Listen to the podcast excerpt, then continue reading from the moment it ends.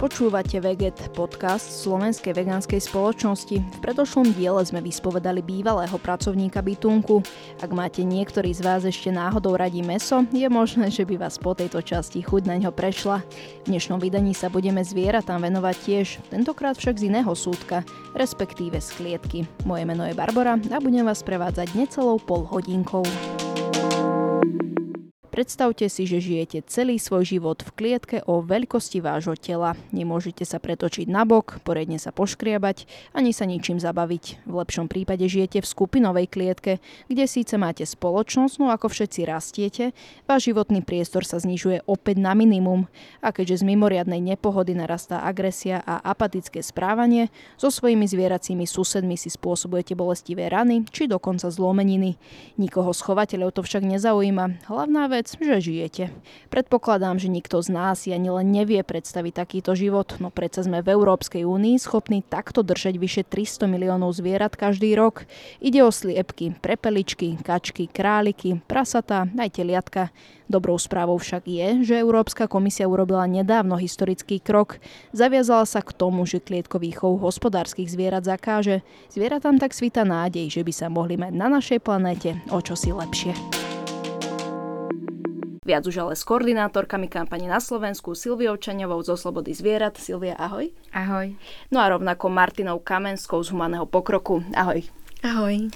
Tak dámy, ďakujem, že ste si našli na Slovensku vegánsku spoločnosť dnes čas. Vráťme sa o rok späť, keď sa celá petícia za zákaz klietkového chovu zvierat v Európskej únii len formovala.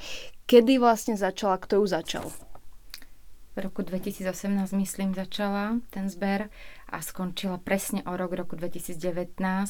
Zorganizovala ju naša, myslíme si, že partnerská organizácia Compassion in World Farming, ktorá by som povedala, že je lídrom v boji za lepšie podmienky hospodárskych zvierat minimálne v Európe. A odkiaľ je táto organizácia? Z Anglicka, z Veľkej Británie. Čiže začala ju Veľká Británia a koľko ľudí z Európskej únie sa vôbec do nej zapojilo? Zapojili sa do nej hlavne ďalších asi 170 organizácií, s ktorými teda Compassion in World Farming spolupracovala na tejto Európskej občianskej iniciatíve. A čo sa týka európskych krajín, tak sa ich e, zapojilo viac ako bolo potrebné. Zapojilo sa zhruba 18 krajín a teda podarilo sa vyzbierať aj oveľa väčšie množstvo podpisov, ako sa očakávalo, ako bolo potrebné. Bolo to až vyše 1,4 milióna podpisov Európanov a Európanok. Čiže dá sa povedať, že to bola doposiaľ jedna z najväčších petícií na ochranu zvierat? Jednoznačne áno, aj čo sa týka objemu vyzbieraných podpisov, ale aj tej všeobecnej verejnej podpory podpory poslancov, podpory vedcov, podpory producentov potravín. Takže v podstate môžeme hovoriť, že je to najväčšia, najúspešnejšia petícia za lepšie podmienky zvierat v EÚ, čo vôbec kedy bola. Samozrejme je to výborný nástroj tej priamej demokracie, ale s veľmi náročnými podmienkami. Takže nie každá petícia, alebo teda konkrétne Európska občianská iniciatíva, presne to je jej názov, uh, uspela. Lebo tam musí byť v tom organizačnom výbore zo 7 krajín 7 členov, musia vyzbierať minimálny počet podpisov, ktorý je stanovený zákonom. Tá alikvotná časť sa vyratúva podľa počtu obyvateľov jednotlivých krajín teraz tam za presne jeden rok, ani o deň viac, musí byť vyzbierané viac ako milión právoplatných podpisov. To znamená, že tam je potom fáza overovania, takže je to, je to veľmi zložitý proces. Neviem, do akej hĺbky máme štatistiky, ale vieme povedať možno, že ktorá krajina bola vôbec najaktívnejšia, kde sa podarilo najviac podpisov zohnať? Úplne najaktívnejšie bolo Nemecko, to má takmer alebo zhruba 500 tisíc podpisov. Samozrejme sú to také aj ľudnatejšie krajiny, kde viac obyvateľov. A ďalšími krajinami, ktoré mali vysoké počty týchto podpisov, boli ešte napríklad Holandsko, Francúzsko alebo Taliansko. Ako sme dopadli my Slováci? Veľmi dobre. Trojnásobný počet podpisov, ako bol potrebný. U nás je potreba nejakých 9500 podpisov a mali sme takmer 30 tisíc. A po overení bol veľmi malý odpad, aby som v úvodzokách odpad, mm. takže 29 tisíc dačo bolo. Čiže vás to aj potešilo, predpokladám, ako koordinátorky tejto kampane. Tak, odmakali sme si to. Určite áno. Ak by som mohla ešte dodať, tak aj takých ďalších aktivít, kde sme potrebovali nejakú podporu od europoslancov alebo europoslanky, prípadne od eurokomisárov a komisárov, tak tam sa nám podarilo poslať takisto takmer 30 tisíc mailov v spolupráci teda so Slobodou zvierat. Čiže tu vidno, že naozaj ľuďom na tom záleží a na každom jednom človeku, ktorý sa do toho zapojí a pošle ten svoj mail alebo mail napríklad desiatim europoslancom a poslankyňam, tak takto sa to vie, vie krásne napočítať a spočítať a máme tam 30 tisíc poslaných e-mailov. Čiže to sú presne tie tradičné e-maily, ktoré chodia ľuďom do schránky, výzva europoslancom, ktoré zaberú dokopy zhruba 5 minút a tu vidíme, že má to zmysel. Áno, my sme pripravili online výzvy, obidve organizácie a bolo veľmi jednoduché sa zapojiť. Každá krajina mala osloviť určitých poslancov, aby to malo teda ten najväčší efekt. Poďme sa teraz pozrieť, ako sme na tom teraz, čo sa deje. Ono pred vyše mesiacom podporilo petíciu vyše 500 europoslancov a dobrou správou je, že že teraz už aj Európska komisia, preto sme sa tu aj dnes stretli. Čo to znamená, čo bude teraz nasledovať? Európska komisia teraz vlastne presúbila, alebo e, dali teda prísľub, že ten zahája legislatívny proces, to znamená teda proces, ktorý zakaže klietkový chov zvierat. Samozrejme, tento proces bude dlhodobejší, bude trvať nejaký čas, budú tam nejaké zmeny, pripomienky. No v rámci toho legislatívneho procesu teda dosiahneme to, že sa zakáže klietkový chov zvierat a čo sa týka 300 miliónov zvierat v Európskej únii, a dokonca okrem tohto príslovu teda dali aj prísum nejakých finančných kompenzácií práve pre producentov, aby vedeli svoje chovy predstaviť. A takisto je tam zahrnutý aj zákaz dovozu potravín z tretich krajín z klietkového chovu. Ja len podotknem, že do roku 2023 musia pripraviť nejaké legislatívne prípravy a vlastne ten zákaz už by mohol odkedy platiť? Ten zákaz by mohol platiť do roku 2027, aspoň taká je výzva Európskeho parlamentu voči Európskej komisii, ktorá na to v podstate teraz prikývla.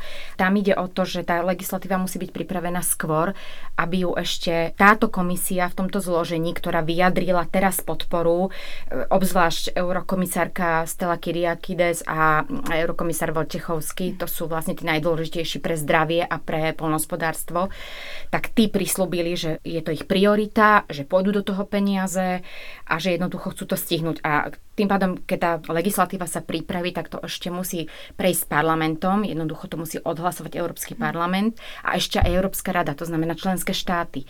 Takže tam ešte tie kroky sú viaceré pred nami a oni to chcú proste stihnúť v tomto zložení. Tá vôľa bola vyjadrená veľmi jasne. Mhm. Čo si myslíte o tom, možno otázka teraz na obidve, že či to polnohospodári podľa vás stihnú? Ja uvedem taký príklad, že v roku 2000 2013 mali chovatelia hydiny prejsť z malých klietok na obohatené, teda z tých e, tradičných klietok v rozmere A4 na tie väčšie, kde už teoreticky môžu aj roztiahnuť krídla a za 10 rokov to niektoré štáty nestihli. No a vo výsledku sa stalo to, že napríklad, myslím, Grécko alebo Malta, pokiaľ si dobre pamätám, predávali naďalej vajcia z malých klietok, ale len na účely pečenia, čiže len pre pekársky priemysel. Neobávate sa takéhoto nejakého podobného scenáru? Vždy budú polnohospodári nariekať, že času je málo, ale jednoducho e, musia aj oni robiť prezieravé rozhodnutia, pretože u nás takisto bol problém prejsť na tieto obohatené klietky, ale už vtedy, keď sa zakazovali a tiež s obrovským prechodným obdobím, tak mnohí chovatelia, hlavne v zahraničí, sa rozhodli, že oni neprejdú na z holých klietok na obohatené, lebo to je veľmi malý krok k zlepšeniu a pritom vyžaduje dosť veľa investícií a času a energie, ale prešli rovno na neklietkové systémy. To znamená, rozhodli sa rozumne aj pretože sledovali, ako sa mení spotrebiteľské správanie aj ako sa môže vyvíjať legislatíva jednoducho prešli rovno na podstielky alebo na voľné chovy, ideál. No a naši polnospodári to neurobili, prestávali holé klietky na obohatené klietky, no a teraz budú musieť znovu ten čas, energiu a peniaze venovať ďalšej prestavbe, takže ale veríme, že tie slúbené financie a nielen tie, ale možno aj vzdelávanie tých farmárov, lebo oni plačú aj nad tým, že tie chovy bez klietok si nevedia predstaviť. Ale príklady dobrej praxe v zahraničí ukazujú, že to funguje. Mnohé krajiny si už na národnej úrovni zakázali klietky, skôr ako teda to prikáže Európska únia a sú konkurencieschopní. A chceš ešte niečo doplniť aj ty, Martina? Ja si tiež myslím, že je to realizovateľné, je to možné, záleží presne na tých producentoch, ako sa k tomu postavia či budú ďalej teda otáľať a čakať s takýmito rozhodnutím, alebo začnú už tomu svoje chovy prispôsobiť napríklad hneď teraz. Na Slovensku je to možné. Za minulý rok máme posuň o takmer 7%, kedy o 7% menej sliepok žije v klietkovom chove oproti predošlým rokom. Haly je možné prestaviť celkom rýchlo. Na prestavu jednej takej haly je potrebný rok, kde samozrejme je možné prestaviť viacero hal naraz. Európska komisia určite nastaví tie podmienky tak, aby to bolo možné.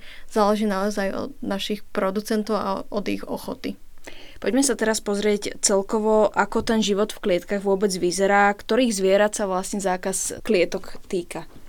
Ide o viacero druhov zvierat. Okrem teda sliepok alebo nosníc chovaných na vajíčka, ide taktiež o prasnice, ktoré sú chované napríklad teda v takých malých klietkách, väčšinu svojho materstva, v ktorých sa nemôžu ani otočiť. A ide takisto o teliatka, ktoré sú vlastne chované v ohradkách, viac menej celé svoje to detstvo. Potom ďalej ide o králiky, ktoré majú takisto vlastne životný priestor iba o veľkosti svojho tela a preto sa tam nemôžu viac menej ani natiahnuť alebo nemôžu spraviť jediný skok. Potom husy a kačice chované na foie alebo potom poslednou skupinou sú prepelice. Ak si predstavíme ten ideálny scenár, že by zákaz klietok prešiel, ako by sa ponovom tieto zvieratá chovali? Sú tam rôzne možnosti, ako náš ideál je samozrejme niečo ako babičkin dvor s nejakou prilahlou lukou, kde môžu jednotlivé druhy zvierat, ktoré majú špecifické potreby podľa toho, o aké zviera ide, realizovať tie potreby. To znamená minimálne ten voľný pohyb, pobyt aj vonku, na slnku, možnosť realizovať to správanie, to znamená tú činnosť nejakú, ktorá je prirodzená. Usliepok, hrabanie, zobanie, válanie sa v prachu, pretrepávanie krídel, u zase paša, u prijať napríklad bahenný kúpel a, a možnosť teda chrániť si pokožku hlinou, aby sa nespálili a proti parazitom. A samozrejme rýpanie, hľadanie si potravy, skúmanie prostredia. To znamená, že, že toto by bol úplný ideál, ale my si uvedomujeme, že to asi ešte nebude úplne tak všade a hneď. Takže tam bude asi ten prechod od tých klietok do tých hál vo veľkom počte asi. Nebude to ideál, lebo to bude treba z podstielkových chov u nosníc a nebude to rovno voľný chov, ale určite prejdú niektorí aj na voľné chovy rovno. V každom prípade všetko je lepšie ako klietka. Klietka je v podstate najhorší z hľadiska welfare, je to najhorší systém chovu, aký existuje pre zvieratá. Je jednak zdrojom utrpenia pre tie samotné zvieratá, ale jednak je aj nebezpečné pre človeka, pretože práve táto hustota, vysoká hustota v tých skupinových klietkách na ten metr štvorcový, kde tie zvieratá sú natlačené hlava na hlave, tak napomáha vlastne šíreniu aj tých zoonotických ochorení. Teraz ten COVID je varovný prst, aj vtáča chrypka teraz opäť sa ozýva, že jednoducho tento spôsob chovu je škodlivý ako pre zvieratá, tak pre ľudí. Zvieratá takéto z toho nešťastného života, ktorý majú v klietke, oni sú z toho frustrované, nešťastné, v podstate sa doslova zbláznia počase a preto sa medzi sebou začnú napádať. Taktiež je to aj kvôli tomu, že teda v tom klietkovom chove nemajú podmienky, ktoré by chceli. Napríklad také sliepky sa chcú prehrabať v pôde, je to pre ne úplne bežné, alebo sa kúpať v prachu, no v tej klietke nemajú nič. Majú tam jednu malú škrabeciu podložku a začnú si toto správanie kompenzovať na tých druhých sliepkach vedľa nich, takže častokrát do seba ďobú, vyzobávajú si kloaky, spôsobujú si rôzne bolestivé zranenia alebo si vytrhávajú perie. Takže vzniká tam presne takéto agresívne správanie, čo je ošetrované tým, že sliepkam sú teda opalované zobáky, prasiatkám sú ostrihávané zuby alebo aj teda chvostiky, aby si práve medzi sebou sa nenapadali, alebo práve prasnice sú strkané do malých klietok len preto, aby neprilahli svoje mláďata, čo by ale v bežnom živote určite neurobili, pokiaľ by mali dostatok životného priestoru. Áno, e, doplnila by som, že práve preto sa hovorí o tom, že ten manažment chovu je rozhodujúci.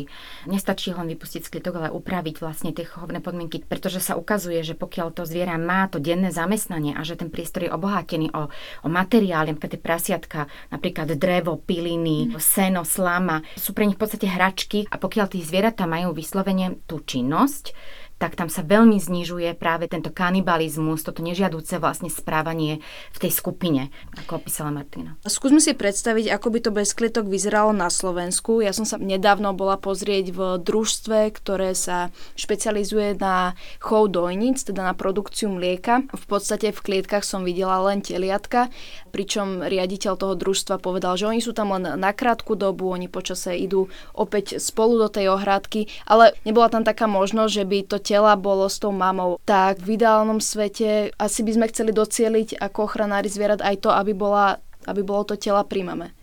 Určite áno. Toto je asi ten najväčší problém, že to teliatko chce byť so svojou matkou, no kvôli mlieku a v takomto priemysle je pár hodín po narodení vlastne od tej matky odobraté a je strčené teda do tejto ohrádky, ktorej je teda samo. Otázka len taká možno teraz filozofická, že či sa tí chovatelia pretransformujú aj takýmto spôsobom. Aj štát by mal pomôcť, aby chovatelia išli z dobov, aby sa to súčasné vedecké poznanie predklápalo aj do tej praxe. Napríklad tam je dôležité, aké plemená si vyberajú. Prasnice s dobrými materskými vlastnosťami nezalahnú svoje mláďata a ich sliepky. Určité plemená sa ukázali ako vhodnejšie pre voľný výbeh ako iné a napríklad zákaz týchto porodných klietok aj tých ďalších klietok pre prasnice už platí napríklad v Škandinávii, v Norsku, vo Švedsku už dlho. A vidíte, fungujú. Alebo Nemci tí minulý rok schválili o, zákaz klietok pre prasnice a ne, Nemecko je bravčová veľmoc v Európe. A aj tak do toho idú, aj keď tam dali nenormálne prechodné obdobie, neviem, či 15 rokov, či koľko to už bude aj zákaz klietok v EÚ, ale predsa len uh, idú do toho. Máte vedomosť, že by niekde polnohospodári vyslovene protestovali? Polnohospodári alebo producenti protestujú alebo narekujú väčšinou stále. Bolo to napríklad aj v roku 2012, keď sme mali prejsť presne na obohatené klietky, tak aj naši producenti plakali presne, že na to nemajú peniaze, alebo preto, že majú na to strašne málo času, ale zvládli to, stihli to, prestavili to a boli sme jednou z tých krajín, ktorá to stihla. Taktiež, keď si pozrieme tie debaty v Európskej komisii alebo v Európskom parlamente, tak majú tam väčšinou výhrady presne takéto krajiny, ktoré žijú z toho priemyslu v Švajčiarsku alebo v Luxembursku vôbec klitkových chov už nefunguje, neexistuje a veľmi pekne to tam funguje, nemajú žiadne problémy. Poďme si teraz ešte viac povedať, čo všetko chovateľov trápi pri takomto zákaze. Oni sa obávajú presne tej konkurencie mimo krajín Európskej únie, nedostatku peňazí na transformáciu, aj o priestory, lebo jedna maštal a obrovský výbeh je 100 a 1. Ako by sa mala Európska komisia veľmi snažiť, aby im pomohla?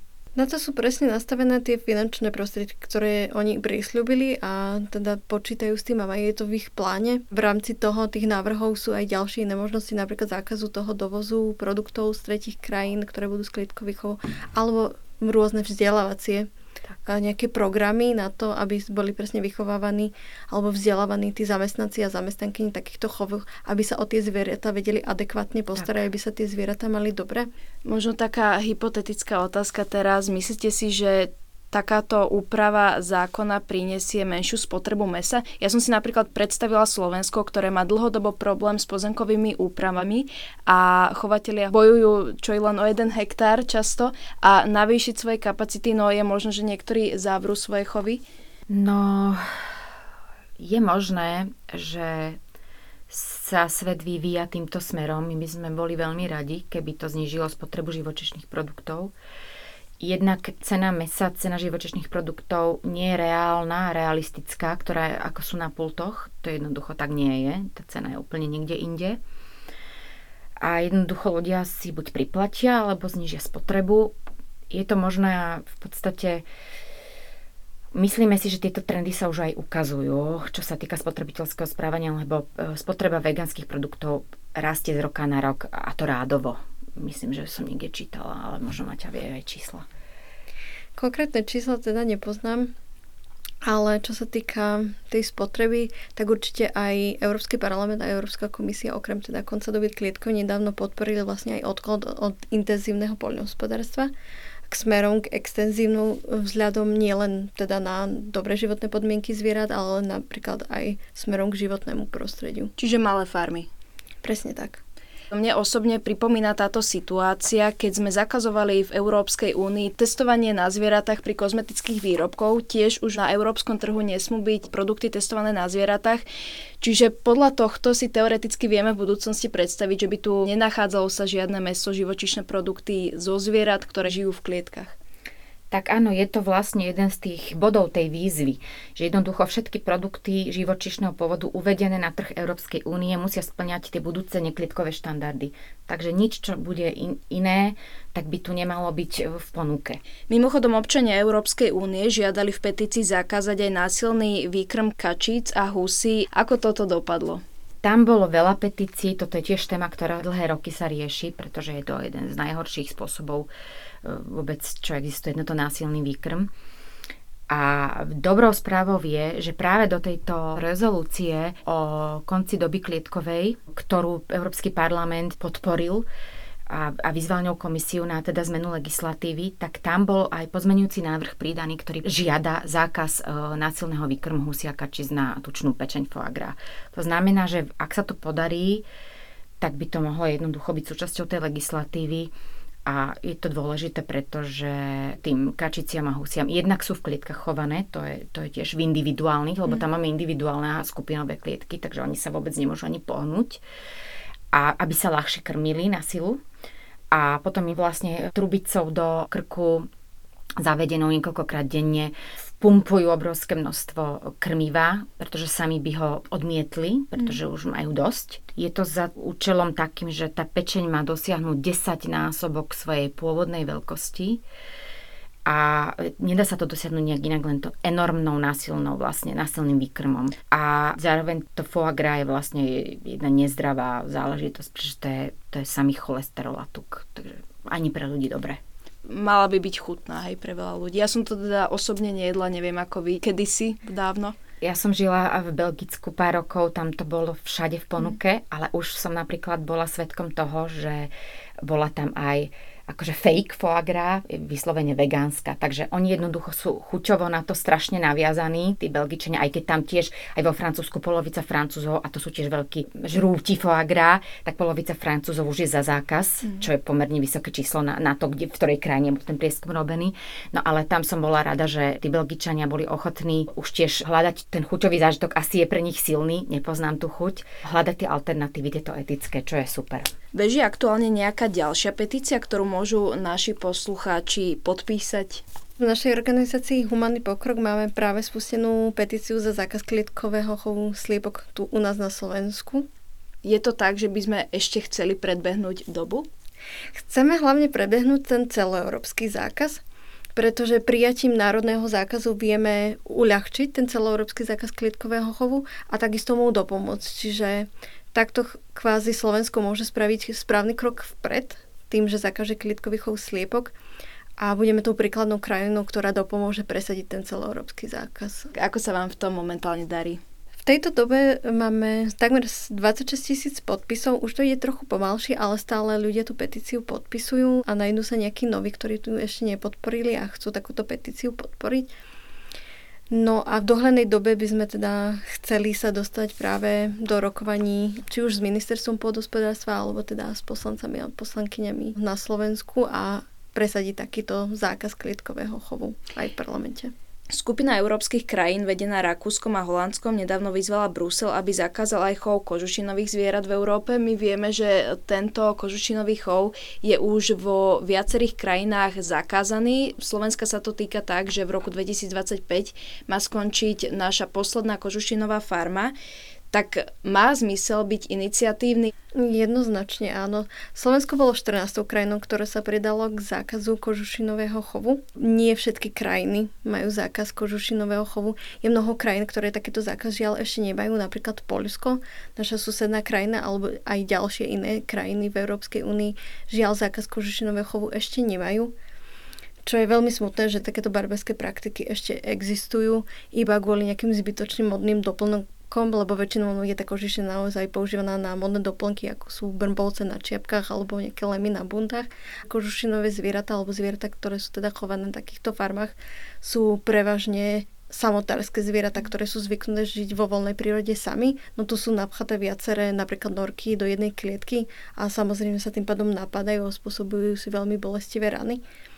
A tieto praktiky naozaj nie sú vo všetkých krajinách zakázané a ešte o dôvod viac, možno v súčasnosti je to, že práve kožušinové farmy sa potvrdili byť veľmi rýchlým šíriteľom alebo takým ohniskom práve koronavírusu, Aha. pretože sa preukázalo, že hlavne tie norky sú veľmi náchylné na toto ochorenie a vedia ho veľmi rýchlo preniesť na človeka a, z človeka sa opäť toto ochorenie presunie späť. Takže sú boli zdrojom ešte aj mutácií. Presne tak. Čiže naozaj najprv určite kvôli dobrým životným podmienkam zvierat a aj z toho hľadiska zdravia ľudí a zvierat. Najviac sa diskutuje obzvlášť v období pandémii o norkách, ale sú to predpokladám aj králiky, možno činčily. Líšky. Líšky. Psíky mm. medvedíkovité napríklad ešte. Otázka teda pre obidve teraz, čo hrá takú najväčšiu rolu pri takýchto iniciatívach, či obchodné reťazce, napríklad v prípade klietok, alebo napríklad pri kožušinách módny priemysel. Ak teraz neberieme do úvahy, že buchnúť po stole musia v konečnom dôsledku štátne autority.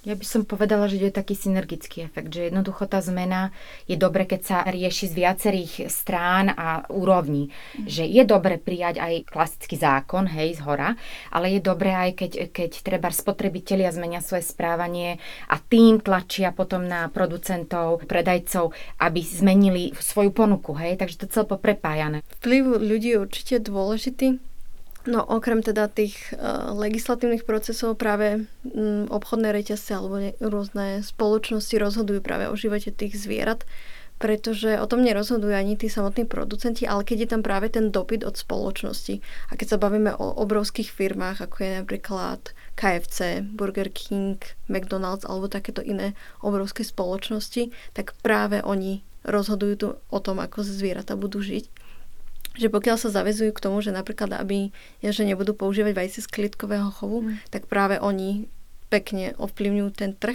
Tam vidno napríklad, že my máme na Slovensku pokrytý viac menej všetky obchodné reťazce, ktoré pokrývajú až 75% trhu s potravinami a tí primeli napríklad práve ten vaječný priemysel, aby sa podarilo za rok, za minulý rok prestavať 7% chovov z klietkového na iné spôsoby chovu. Predtým v podstate na Slovensku bola zmena veľmi minimálna. Ja som už počula od e, niektorých podnikateľov taký argument, ktorý často alebo radi používajú, že nestačí, že sa bude Európa snažiť, keď Amerika alebo Čína má mnohonásobne viac zvierat a rovnako aj horšie podmienky chovu ale to neplatí len pri chovaní zvierat, ale aj pri odpadoch, pri znižovaní emisí, teda pri klimatickej kríze a tak ďalej. Tak aby sme tento rozhovor nejakým spôsobom už ukončili, má zmysel, keď sa Európska únia snaží Vždy to má zmysel. Pokiaľ chceme pre zvieratá niečo zmeniť, tak vždy to určite zmysel má. A my sme tu v podstate taký spoločný európsky trh, sme spoločenstvo, kde vlastne my máme aj nariadenia alebo nejaké predpisy z Európskej únie, ktoré tu musíme aplikovať. Napríklad tie holé klietky neboli zakázané Slovenskom, ale práve Európskou úniou a my sme to museli prijať a aplikovať. A takisto je tu taký nejaký spoločný európsky trh. No a práve ten dovoz z iných krajín vieme takto obmedziť, ako preslúbila Európska komisia, že proste dovoz z tretich krajín bude zakázaný a bude, bude tu iba taký tovar, ktorý je teda z tých spôsobov chovu, ktoré teda Európska únia podporuje a ktoré sú dobre pre zvieratá. Ja si tiež myslím, že to má zmysel, inak by sme to nerobili, lebo je to veľmi ťažká práca ale každý zachránený život má zmysel, keď to aj kvantifikujeme, tak 300 miliónov zvierat ročne je málo, keď vypustíme z klietok, to je jedna úžasná vec. Samozrejme musíme mať realistické očakávania a tú zmenu očakávať alebo realizovať v rámci našich možností. A myslíme si, že keďže je planéta len jedna, všetko je poprepájané, tak aj tá zmena na našom území ovplyvní procesy na celej planéte. Lebo to je aj nielen teda etický problém, ale aj ekologický problém. To intenzívne poľnohospodárstvo v podstate je zdrojom najväčšej spotreby vody, pôdy, znečistenia, oteplovania alebo klimatickej zmeny. Takže má to určite význam a my veríme, že to má a budeme bojovať ďalej tak uvidíme, ako sa Európska komisia k problému postaví. Ono a zda každý ochranca zvierat aj našej planéty jej bude držať palce. A dámy, ja vám v tejto chvíli ďakujem pekne, že ste si našli na Slovensku vegánsku spoločnosť čas. Ďakujem aj my. Ďakujem za pozvanie tiež. Počúvali ste podcast Veget. Dnes to bolo o hospodárskych zvieratách. Vo veľkochovoch prežije väčšina z nich v tesnej klietke celý svoj život. Ako sme mohli počuť, výsledkom toho je apatické správanie či agresia u zvierat, ktoré sa snažia chovatelia eliminovať napríklad odpilovaním zobákov či strihaním chvostov. Mimoriadne krutý spôsob chovu by mohol v roku 2027 skončiť.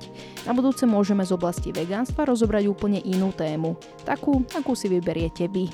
Píšte nám preto vaše tipy, koho by ste chceli v našom podcaste počuť alebo o čom by ste sa chceli dozvedieť viac. Portfólio Slovenskej vegánskej spoločnosti je široké. Ďakujeme za každé zdieľanie tohto podcastu a do počutia pri ďalšej časti. thank you